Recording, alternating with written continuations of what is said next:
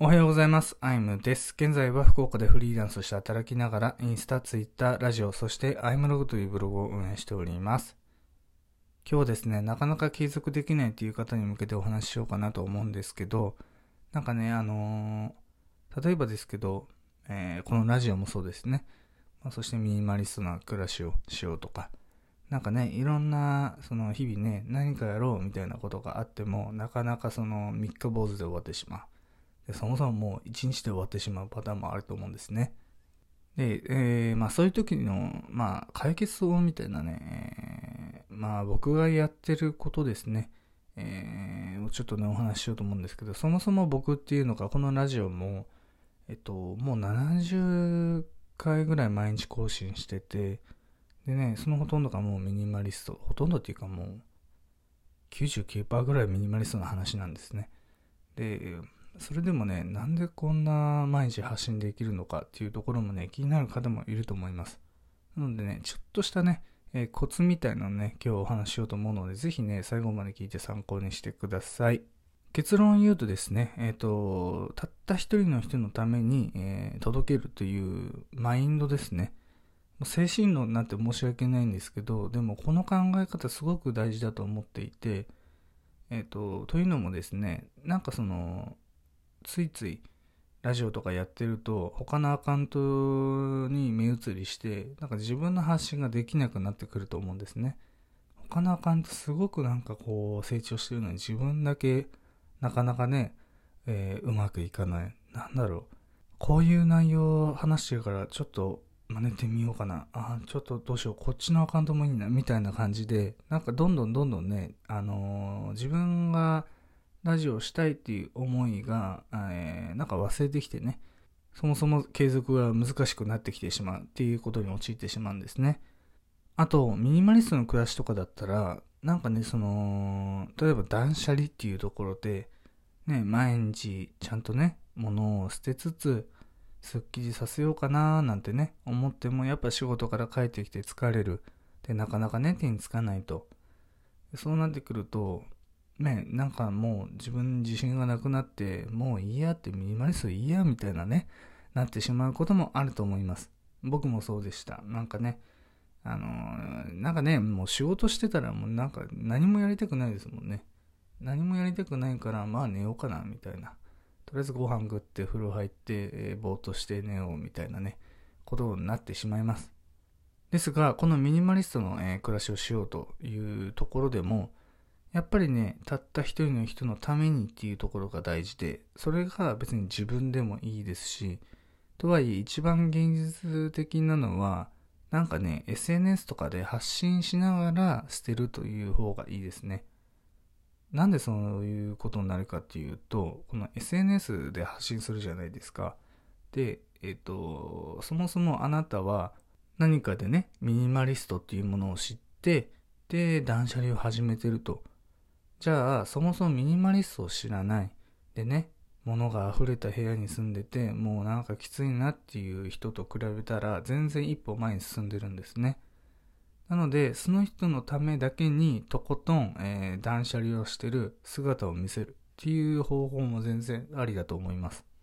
そうしてくると、あ、なんかね、えっ、ー、と、いつもコメントしてくれる、あ、いつもいいねしてくれる、なんかいつもね、えー、なんかダイレクト、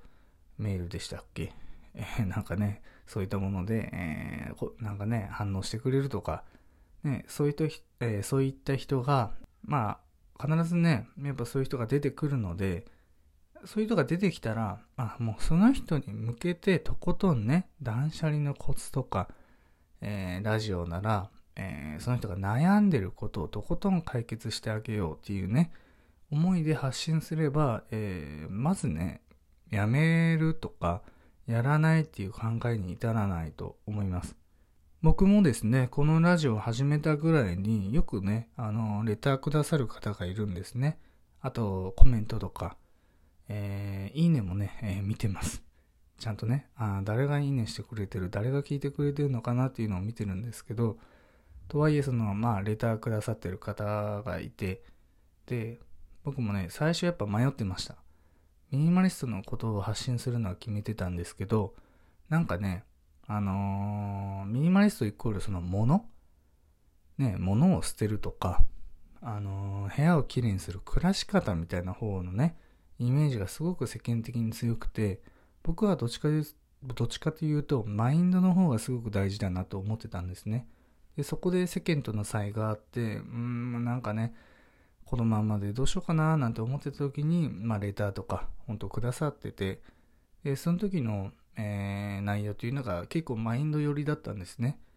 でもなんかね、そう言って相談してきてくれる。つまり、じゃあね、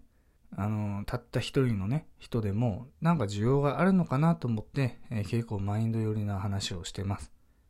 まあ、そうしてくるとね、あの、自分の思考整理にもなりますし、なんかね、その、たった一人の人のためにやるだけなので、全然苦痛とかないんですね。で、その人がね、笑顔になってくれたり、ちょっとでもね、あのいい暮らしの方向にね、進んでもらえれば、それだけですごくいいじゃないですか。なんかね、えっ、ー、と、だからこそですね、なんかその、フォロワー数を見たりとか、なんか再生回数見たりとか、いいね数とか、まあね、僕見ますけど、なんかそこはね、他の SNS やってて、もうすでに経験済みで、自分がね、どうやったら病んじゃうとか、どうやったら気持ちがね、落ち込んでるっていうのは分かってるから、ね、あのー、まあ、ほどほどにしつつ、なるほどって勉強がてら見に行くぐらいの感覚ですね。でも、最初はそういうのも見ないで、たった一人の人のために、とことんとことんとことん話してあげるっていうのが、えー、継続のコツだと僕は思ってます。まあ、そのためには、えっと、ターゲットっていうものが大事になってくるんですね。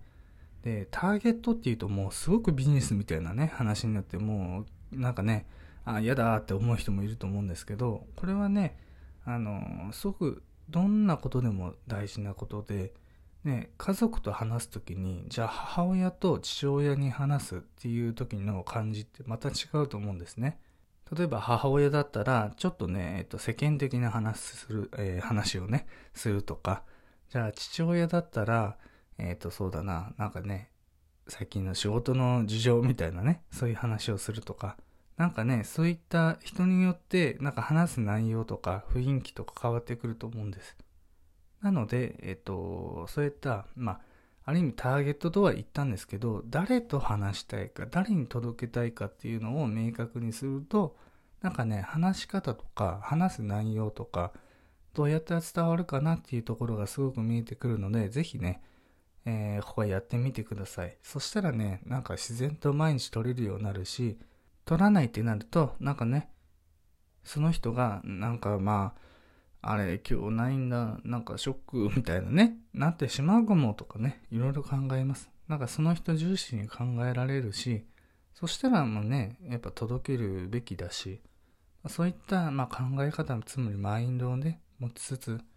えっと、発信していくと継続できますっていうお話でした。ちょうどね、10分ぐらいなので、今日はこれで終わろうと思うんですけど、なんかね、マインドっていうと、やっぱね、どっかで引っかかる方も結構いると思うんですね。とはいえ、まあミニマリストの暮らしもそうだし、何かをね、発信するってなった時も、やっぱりですね、この考え方っていうのはすごく大事で、なんか今までのね、考え方、固定観念みたいなものは一回捨ててね、なんかね、新たな一歩を踏み出すことがすごく僕はね、えっと、ブログとか、えー、SNS とか、そしてこのラジオとかね、こういうのをいろいろやってきて思うところだったので、ぜひね、あのー、嫌がらず、はい、ぜひね、あの、やってみてください。というわけで今日は以上になります。今日も良い一日をお過ごしください。あゆみでした。